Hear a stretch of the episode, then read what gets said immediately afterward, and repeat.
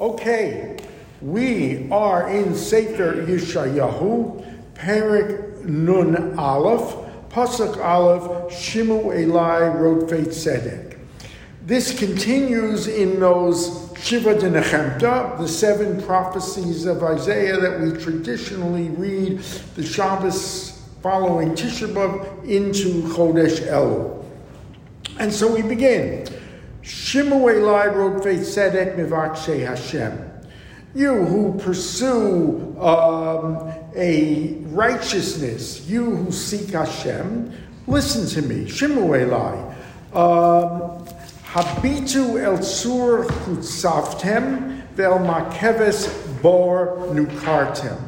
Look at the rock from which you were hewn, and at the hollowed out pit from which you were dug. It's a metaphor of a rock you were hewn, a pit you were hollowed out of. Um, and Rashi refers to that, it simply refers to Avraham and Sarah, as we will see later. And what the Navi is saying, take pride in your origins. Continues the Navi, Habitu el Avraham avichem, ve'el Sarah techol Look um, at Avraham your uh, father, and Sarah, who the mother that bore you. And of course, Abram and Sarah, uh, you know, held out as examples. Abraham, as we know, was the first person to discover, uh, as they say, monotheism, that the singularity, that there was a Kadosh Baruch Hu, that it didn't make sense that you know the world was just run haphazard. He was alone. That's why we typically say of Abraham, uh, who me'aver hanachar, may aver, you know, they're on the other side. He stood on one bank of the river, he stood on the other bank. He was alone, so, but he was convinced. He was totally believed in his, his convictions, and as well as Sarah. So look at Abraham, look at Sarah. As far as the metaphor of a rock, we know that the Mefarshim say that if stone, if you want to examine a stone from where it came from, it has the same color, the shape, can even fit in to a rock if it's close by. And that's what Bnei Israel should strive for. Um, the similarity to Abraham. Ki echad karasi, I called him. Ba'avarchehu, I blessed him. Ba'arbehu, and I increased his numbers. But significant, of course, is echad. Ki echad karasi. Say the Mefarshim, if there ever was a husband and wife that was united as a single entity, it was Abraham and Sarah. They were like one in their mission. They were spiritually one person. They were mutually, what you would say, complementary.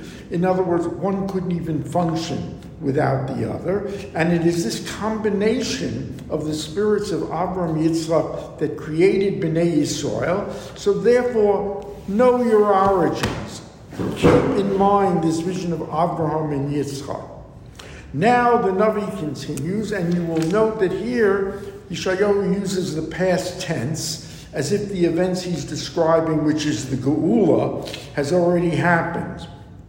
So, says the Navi, Kinicham Hashem Tzion. Hashem has comforted Zion, uh, Bnei Israel. Nachem Kol Chorvosecha. He has made. Um, all of her rooms he is comforted. Notice that the, the word, and they point out, kol uh, This isn't a partial geula. This isn't a geula in segments. This is a total geula. All of her rooms will be reconstructed.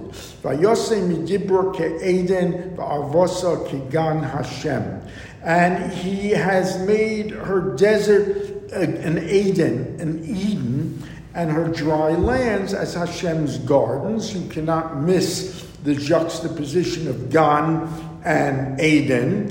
Uh, because what the Navi is saying that the ideal pristine state for a Jew to be in was at the beginning of Gan Eden. And that's what we pray because despite Adam Harishon's Avera, his sin, that we will be returned to a Gan Eden. That that is the ultimate state of existence for a Jew. For simply Yimatzei Batodov Kol Zimra. And there there will be a garden where there's sason and simcha and joy and gratitude and song, etc. Um, and that we will return and note that that Gan Eden will be in Sion, will be in Israel. Now, the Navi shifts to the Messianic era and again propounds a new message, as it were, a new mission for Bnei Yisrael. We've had the theme before, and that is you cannot overestimate the importance of Israel's role as a Ma'or Hagolah, uh, a light unto nations. Yes, you, you first perfect yourself as a Jew, as a Jew created B'Tselem Elohim in the shadow of the Kodesh Baruch Hu, or the likeness of the Kodesh Baruch Hu. But your ultimate task is to be like one who instructs the nations of the world in an ethical, moral system of justice, of righteousness, uh, to one God, our God, and to each other. That is the ultimate mission, and the Navi comes back to it. Um, Hakshivu elai ami ulami elai. Listen to me. Pay attention, my nation, because Torah me'iti say. The Torah will issue from me, and my justice umishpati laor amim agia, and my justice will rest as a light with the nations, that or ha'amim, and you, of course, are the vehicles for doing that. That is your mission, your sacred mission. Karo tziki yotza yishi uzroa amim yishwatu, My righteousness is near, it's close, my salvation is gone forth, my arms will judge nations. I am the God of all nations uh, of all the far flung nations. And these far flung nations will place their faith in me and they will await my arm. They will await my arm as if my arm of justice and righteousness. Um, Pasuk Vav. Lift your eyes, Sula Shamayim Einechem Vehibitu El Haaretz, and look to the underneath of the earth. Because even even if the earth would disappear, would vanish like smoke, and the earth would wear out, like a worn out, moth eaten cloth that's eaten up. Tivle v'yoshveha kimo ben yomusun, and all the inhabitants of the world dies my justice is, is immutable. My promise to Israel is eternal. Uh, and that even if the earth is destroyed, heaven is destroyed, um, the people are destroyed, my commitment to Bnei Israel is immutable. Now that's a very difficult puzzle uh, to understand. It's very problematical. Think it through. If everything is destroyed, heaven, earth, humankind, to whom is my righteousness and salvation directed to? Who remains? The Radak interprets it, it's hypothetical. That really the Kadosh Baruch Hu is saying so strong is my commitment to Bnei Israel, so that I would first see heaven destroyed, earth destroyed, humankind destroyed before I would give up my commitments. It's a hypothetical guzma, you would say, an exaggeration. Other Mefarshim, including Ibn Ezra, says no. It means it very literal. That some always the souls of the tzaddikim will survive. The nefesh, even if the earth is destroyed, even if there is the end of the world, they will survive. Some say it's a partial destruction. Rav Schwab returns to a very interesting thing. There could be a situation, perhaps in our own time, where most or part of the world is destroyed. And he specifically states a nuclear cataclysm. It's possible. And yet, the commitment to B'nai Israel would survive. The people of B'nai Israel are eternal. In other words, it could be a partial destruction. Shimu Elai Yodei Tzedek in Torah al tiru chepras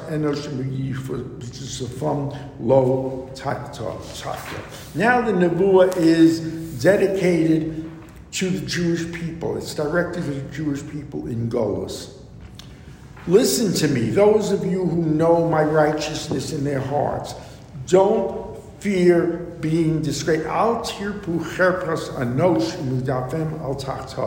Don't fear the contempt of man or being broken by their insults. And the Mefarshim say specifically, we're not talking about a physical threat to you. We're talking about the the uh, imprimatur of being an outsider, being different, going against the flow with your Jewishness, your commitment to the Kadosh Baruch Hu. Don't let that bother you, that they can't shame you, they can't destroy you that way. Keep a beged yochlaim ash because I will destroy them. They will not last. Um, that they will be like a garment. Again, that metaphor of a worm consuming a garment, the Kadosh Baruch Hu will consume them. But my righteousness will remain forever. So remember, as Mefarshim stressed, this Nevuah is before Bavel. It's certainly before Paras. It's before Greece. It's before Rome. It's before any empire that tried to destroy us. And it is prophetically true they will not survive. They are temporary, like a cloth of uh, wool that is soon consumed by worms. They can't touch you. You are eternal. Um, uh.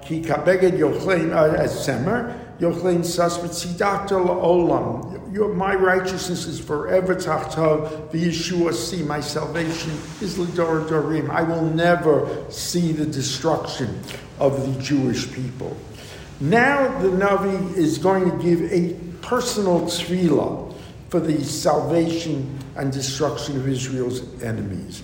Uri, Uri, it's as if Yeshayahu is talking to the Kodesh Baruch Hu. Uri, Uri, live Shi'oz. The Kodesh Baruch Hu, wake from your slumber. It seems like Bnei Israel is suffering so that you are gone or in Hester Panim, hiding yourself. Dress yourself with your strong argument. Uri and put on your strength as in the old days, Doros Olamim, as in the bygone days. Because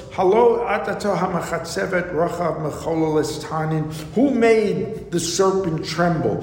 Who made, and we were of course referring to Egypt, who was the one who smashed the arrogant? Who destroyed the serpent. Egypt is always often pictured as a metaphor for a snake. Paro is a serpent. The Nile is considered a serpent.